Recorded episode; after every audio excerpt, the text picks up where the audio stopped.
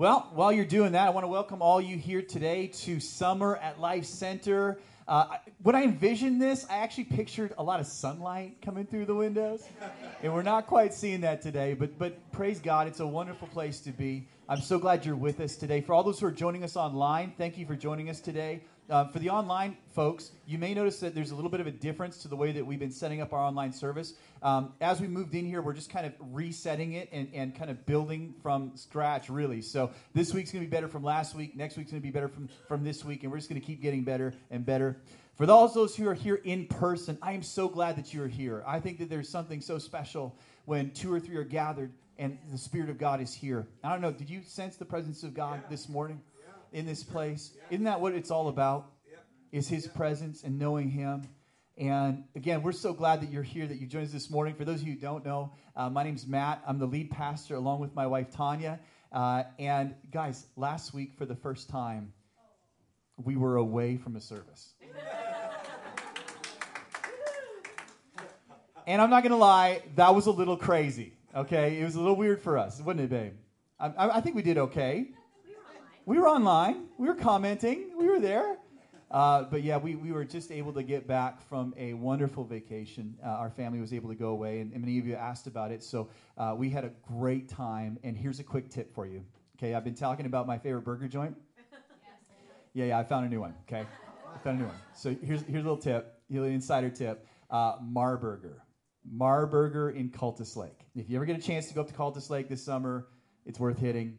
A little pricey, but it's spectacular. it's really good. And we happen to know the owners as well. And so, yeah, wonderful time for our family, but we are so excited and grateful uh, to you for allowing us to do that. Pastors Mike and Ev, thank you so much for taking the service last week. And come on, Dream Team, right? And uh, but so grateful to be back with you today. And guys, without any further ado, we're going to dive right into the Word of God this morning. Okay, you with me? this morning, uh, what we've been doing, for those of you who haven't been with us, is we've, uh, we're doing a series through the book of Acts. Today we're in Acts chapter 3.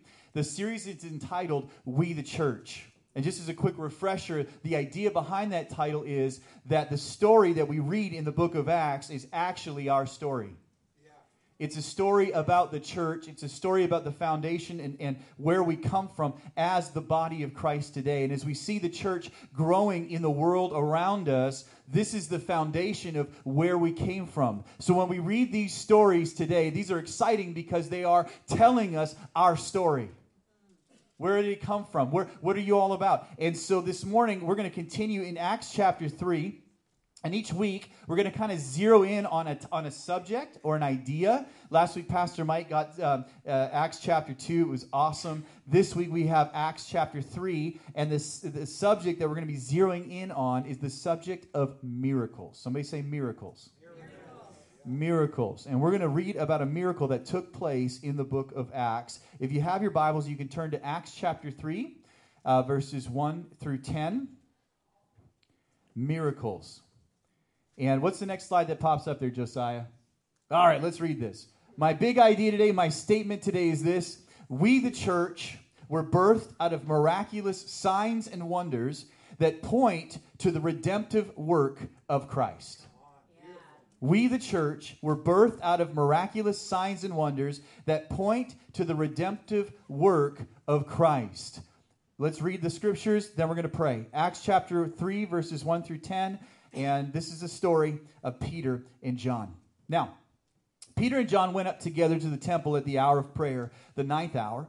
And a certain lame man with his, from his mother's womb was carried, whom they laid daily at the gate of the temple, which is called Beautiful, to ask alms from those who entered the temple. Who, seeing Peter and John about to go into the temple, asked for alms. And fixing his eyes on him with John, Peter said, Look at us. So, he gave them his attention, expecting to receive something from them. Then Peter said, Silver and gold I do not have, but what I do have I give to you. In the name of Jesus Christ of Nazareth, rise up and walk. And he took him by the right hand and lifted him up. And immediately his feet and ankle bones received strength. So he, le- he, leaping up, stood and walked and entered the temple with them, walking, leaping, and praising God. And all the people saw him walking and praising God. Then they knew that it was he who sat begging alms at the gate beautiful of the temple. And they were filled with wonder and amazement at what had happened to him. Let's pray. Heavenly Father, we thank you this morning for your word. God, that it's your word that is living and active and sharper than a two edged sword, Lord God. It's your word that divides between the soul and the spirit and discerns to the intents of the heart. We thank you this morning, Lord God, that it's your word that goes forth and will not return void. And we pray this morning, Jesus, that you would make our hearts ready to receive your word. Father, we pray that our hearts would be set upon you, Lord God, and that we would be good soil for you to work in us today, Lord God. We pray that we would all leave this place different and changed, Father. As your as your as your vessel, I get out of the way this morning, God. I say, come and do whatever you want to do. God, speak through me, anoint me, give me unction, help me to speak clearly, quickly, and concisely. In Jesus' name we ask. And everybody said, Amen. Amen. Amen. Okay, so I love this story. I love this story because what has just happened in context is last week you guys heard about how the Holy Spirit, the promise of the Holy Spirit, had come upon the disciples in the upper room.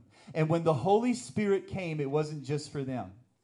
But God called them to go out into the place where they were in Jerusalem. And suddenly, the Bible tells us that the people that were there from every nation in the area were hearing the word of God spoken and praise of God spoken in their own languages. And this, and this word goes forth, and then Peter gets up and begins to preach this amazing sermon. And the Bible tells us that that day, I think it was about 3,000 people were added to the church in that moment. And then the Bible tells us that this began to create this momentum that began to see them move forward into the world around them and bring the kingdom of God wherever they went. In Acts chapter 2:43 it tells us that a deep sense of awe came upon all of them and the disciples performed many miraculous signs and wonders. There were signs and wonders that were happening all over the place. And now Luke, coming into uh, Acts chapter 3, begins to tell us about an example of one of these signs and wonders. The story, of course, is Peter and John going up to the temple at the time of prayer. It would have been roughly about 3 o'clock in the afternoon. And as they walk into the temple, there's a man that has been coming to this temple basically for his entire life to beg for alms and to beg for money. This would have been a very common appearance in those days to see people standing there. And this would have been a very strategic place for him to stand because people were going in with an attitude of a desire to honor God and to make sacrifice. And part of that would have been also a desire to bless others that were poor and others that were not at the same level as they were.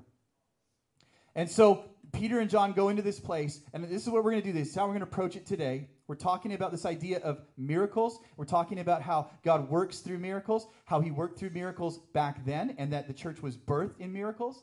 But today, we can see miracles in the church as well. And I'm going to give you three points about this today. Three points about uh, from this passage about miracles, and and then we're going to pray, and then we're going to move on and have a beautiful day today as the sun is starting to peer outside. Woohoo! Go God! All right, here we go. So here's my first big idea. Okay, number one, God is calling us into His kingdom, not necessarily the other way around. God is calling us into His kingdom not necessarily the other way around. Okay, so here's what happens. So Peter and John are walking into the temple at the hour of prayer, which would have been right after the sacrifice had taken place. And they're going into the temple, and here's this man that has been there probably about 40 years. Some point, I, I read this in a, in a commentary. It might have been about 40 years that he was there, begging for alms, right? And Peter and John walk up to this man, and he's saying, Hey, could you help me out? Can you help me out? and they turn to him and they say to him, Look at us. Fixing their eyes on him, John and Peter say to him, Look at us. And this man turns, okay? Now, his entire life, you know, up until this point, he has made his living begging for money from people as they go into the temple and come out of the temple. So there's a context within which he is expecting this interaction to take place. There's a way that he's expecting this to work out. It's the way it's always worked out for him. He turns, they might say, look at him. He's thinking, oh, this must be a good one. Maybe I'm going to get, you know, a little bit more today from these guys. And so in his context, he's saying, listen, this is who I am. I am I'm lame. I've been here for, for forever. This is where I go. And what I do is I beg for money And then when people turn to me, they give me money, and I'm able to feed myself, and I'm able to take care of myself that way. This is the context within, within which he's interacting with the disciples on this day. And Peter and John come up to him and they turn to him and they say, Listen, look at us. Look at us. And so the, the, the, man who's there, who's sitting there, turns to him and looks up at Peter and John, expecting to receive the same thing that he has always received. In his context, in the way of his thinking, he's thinking, that's what I'm going to get. I'm going to get what I've always gotten before. The way it's always worked for me before is I've always looked at the, the man or the person that's there, and they've always given me money the way that I expect to receive it. But this is a new day, and this is a different day. And the kingdom of God is about to come upon this man. Because in that moment, when he turns to look at John and Peter, they turn to him and say this Hey, listen, I'm sorry, man. I don't, I don't have any money. I, actually don't have anything with me right now that I can give you. But what I do have is something that you're not expecting and it's the kingdom of God. And he turns to him and he says, In the name of Jesus Christ, rise up and walk. The Bible says he takes his hand and he pulls him up. And the man rises up and walks. Now, how do you think he, he responded to that? How do you think, what do you, what do you think was going on in his mind at that moment? What do you think was happening within him? What is going on? hey, aren't you going to give me some money? This is crazy. And he's able to stand for the first time. The lame man's response to Peter and John is to interact with them within the context of what he knows. What is a miracle? It is the kingdom of God coming upon us and interacting us in a way that we do not understand.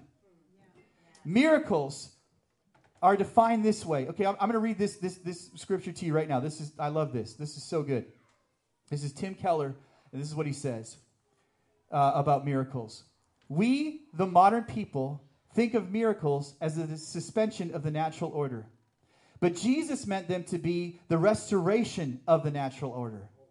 The Bible tells us that God did not originally make the world to have disease, hunger, and death in it. Jesus has come to redeem where it is wrong and heal the world where it is broken. His miracles are not just proofs that he has power, but also a wonderful foretaste of what he is going to do with that power. Jesus' miracles are not just to change our, challenge our minds, but a promise to our heart that the world we all want is coming. The world it is coming. So this is what it means. Miracles are not simply God showing off, but God showing us a glimpse of who He is and what is to come. What am I saying here? This is what I'm saying that God is calling us into His kingdom, not necessarily the other way around. See, this man was expecting that they were going to work within his context and within his kingdom. This is what I do I sit here every day, sorry, and I wait and I put my hand out like this. And when I put my hand out like this, I expect money.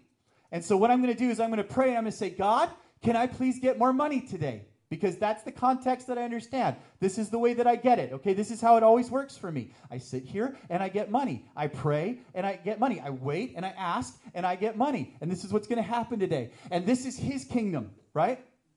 But God doesn't necessarily at that day want to bless His kingdom. He wants to bring His kingdom into this man's kingdom. He wants to bring his power into this man's experience. He wants to bring this his hope into this man's hopelessness. And so in that moment, what does God do? He brings the kingdom into this man's heart.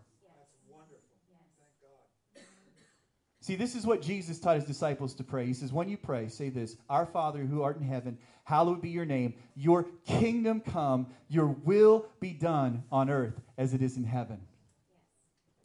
He prayed, he told us to pray that the kingdom of God would come into our circumstances. Okay, and when we talk about miracles, what we're talking about is God giving us a glimpse of what is to come. God giving us a glimpse of his kingdom. In Romans chapter 8, 18, it says, Yet what we suffer now is nothing compared to the glory he will reveal to us later. For we are, all creation is waiting eagerly for the future day when God will reveal who his children really are. Against his will, all creation was subject to God's curse, but the eager hope, the creation looks forward to the day when God will join God's children in glorious freedom from death and decay. And in Colossians 1 13, 14, it says, He has delivered us from the power of darkness and conveyed us into the kingdom of the Son of His love, in whom we have redemption through His blood, the forgiveness of sins. What is God doing? Remember this His glory is always revealed in restoration. It's always restoring. It's always restoring. When God moves in the supernatural way that He does, there's often a very real change in the natural world as we know it. So I think, you know, one of the questions we might have as we talk about this idea of miracles is do miracles exist today? And if they do, how can we see them? How can we know them? And I would argue that yes, they do. And that miracles exist in supernatural ways that would make you uh, uh, be in shock and in awe. But miracles could also exist in ways around us that we might not even recognize because we're not in tune with what God is doing. How do we know that God is moving? And how do we see the change? I want to give you some examples of some changes that we see in the Bible uh, as God encounters people with his kingdom. Uh, there's a change of countenance. When Moses came down from Mount Sinai, the Bible says that his face shone. There's a change of behavior. Um, when, Jesus prayed for a demon possessed man, the Bible tells us that they saw the demon possessed man had, had a legion, and he was sitting clothed and in his right mind. Uh, there's a change of behavior that can happen. There's a change of belief. Paul is an example of this where he had an encounter with the presence of God. He had an encounter with the miraculous presence of God that changed his life entirely. And he said this, but we, what, things were gained to me, these things I counted as loss for Christ. Yet indeed I also count all things as loss for the excellence of the knowledge of Christ Jesus my Lord, for whom I have suffered the loss of all things and count them as rubbish that I may gain Christ. He had an entire change of belief and way of thinking. There's a change of ability and we just read it, Acts chapter 3, verse 8. So he, leaping up, stood and walked and entered the temple with them, walking and leaping and praising God. What has God come to do? He's brought, come to bring us his kingdom. He's come to bring the kingdom of heaven into our world. He's come to, to give us life and hope. He's come to give us peace and joy. He's come to give us all the things that he has promised us life and redemption forevermore. Amen? Always remember that the glory of God is revealed in restoration. God is calling us into his kingdom, not necessarily the other way around. Can you see that shift, you guys? That shift in thinking. The, the second way, not the other way around, is, is this. Okay, God, so this is what I'm doing today. I'm going to get up. I'm going to get in my car. I'm going to drive over here, and I'm going to do this, and then I'm going to accomplish this, and I'm going to do this, and I'm also going to pay this bill. Bless me, Lord. Amen. That's, that's the second way. This is the first way. Lord, I don't know what you want to do today, but I just want to let you know that as your servant, I am ready and willing and able, God, if you need me today to do something for your presence, for your kingdom, God, I pray that you would open my eyes so that I can see it and I can be aware that your kingdom is coming in my life. And help me today to live that out and walk that out in my life as I go out and do the things that I need to do. Do you see that? Do you see that shift? It's not the kingdom, uh, it's not the, the, asking God to, to bless our kingdom. Hey, you know, like, like, like the beggar, hey, God, I'm sitting here. This is what I do. I ask for money. I get money. Can you please help me do that today? The, no, no. It's God, what do you want to do in my life today? What do you want to see in me today? I have great expectations for that. Okay, here, here's the second thing that happens. Here's the second point I have today. It's this an awareness of God's presence will recapture our hearts with wonder and amazement. We'll recapture our hearts with wonder and amazement. This is a passage we haven't read yet. Acts chapter 3, moving on from where we just read. Then they all knew that he was begging, uh, sat begging alms at the beautiful gate of the temple, and they were filled with wonder and amazement at what had happened to him. Now, as the lame man was healed, who was healed, held on to Peter and John, all the people ran together to them in the porch, which is called Solomon, greatly amazed. So when Peter saw it, he responded to the people Men of Israel, why do you marvel at this? Or why do you look so intently at us as though our, by our own power or godliness we have made this man walk?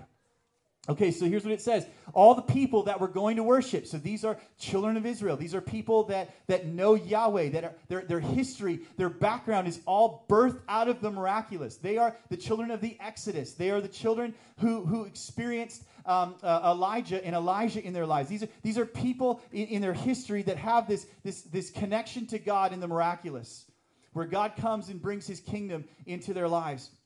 This is part of their history, this is part of their makeup.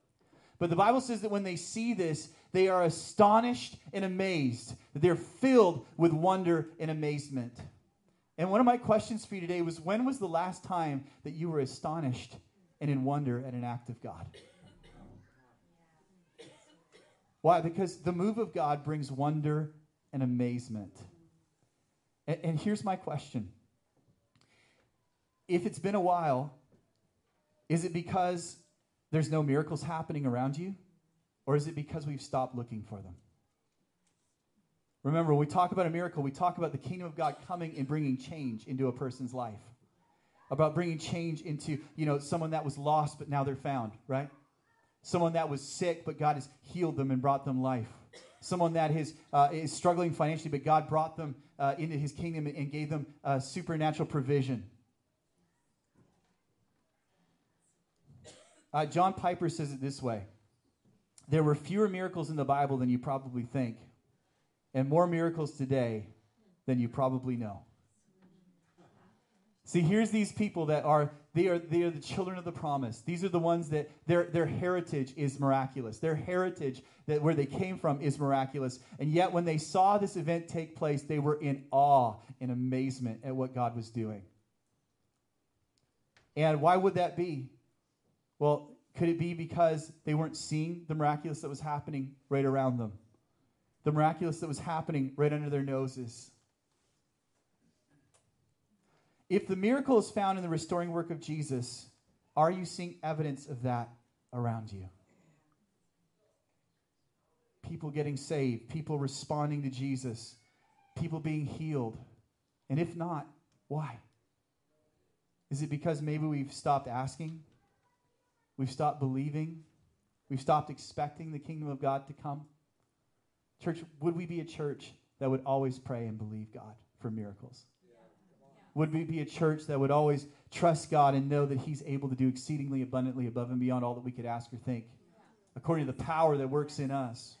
Would we be a church that recognizes that it's not by might nor by power, but by the Spirit of God?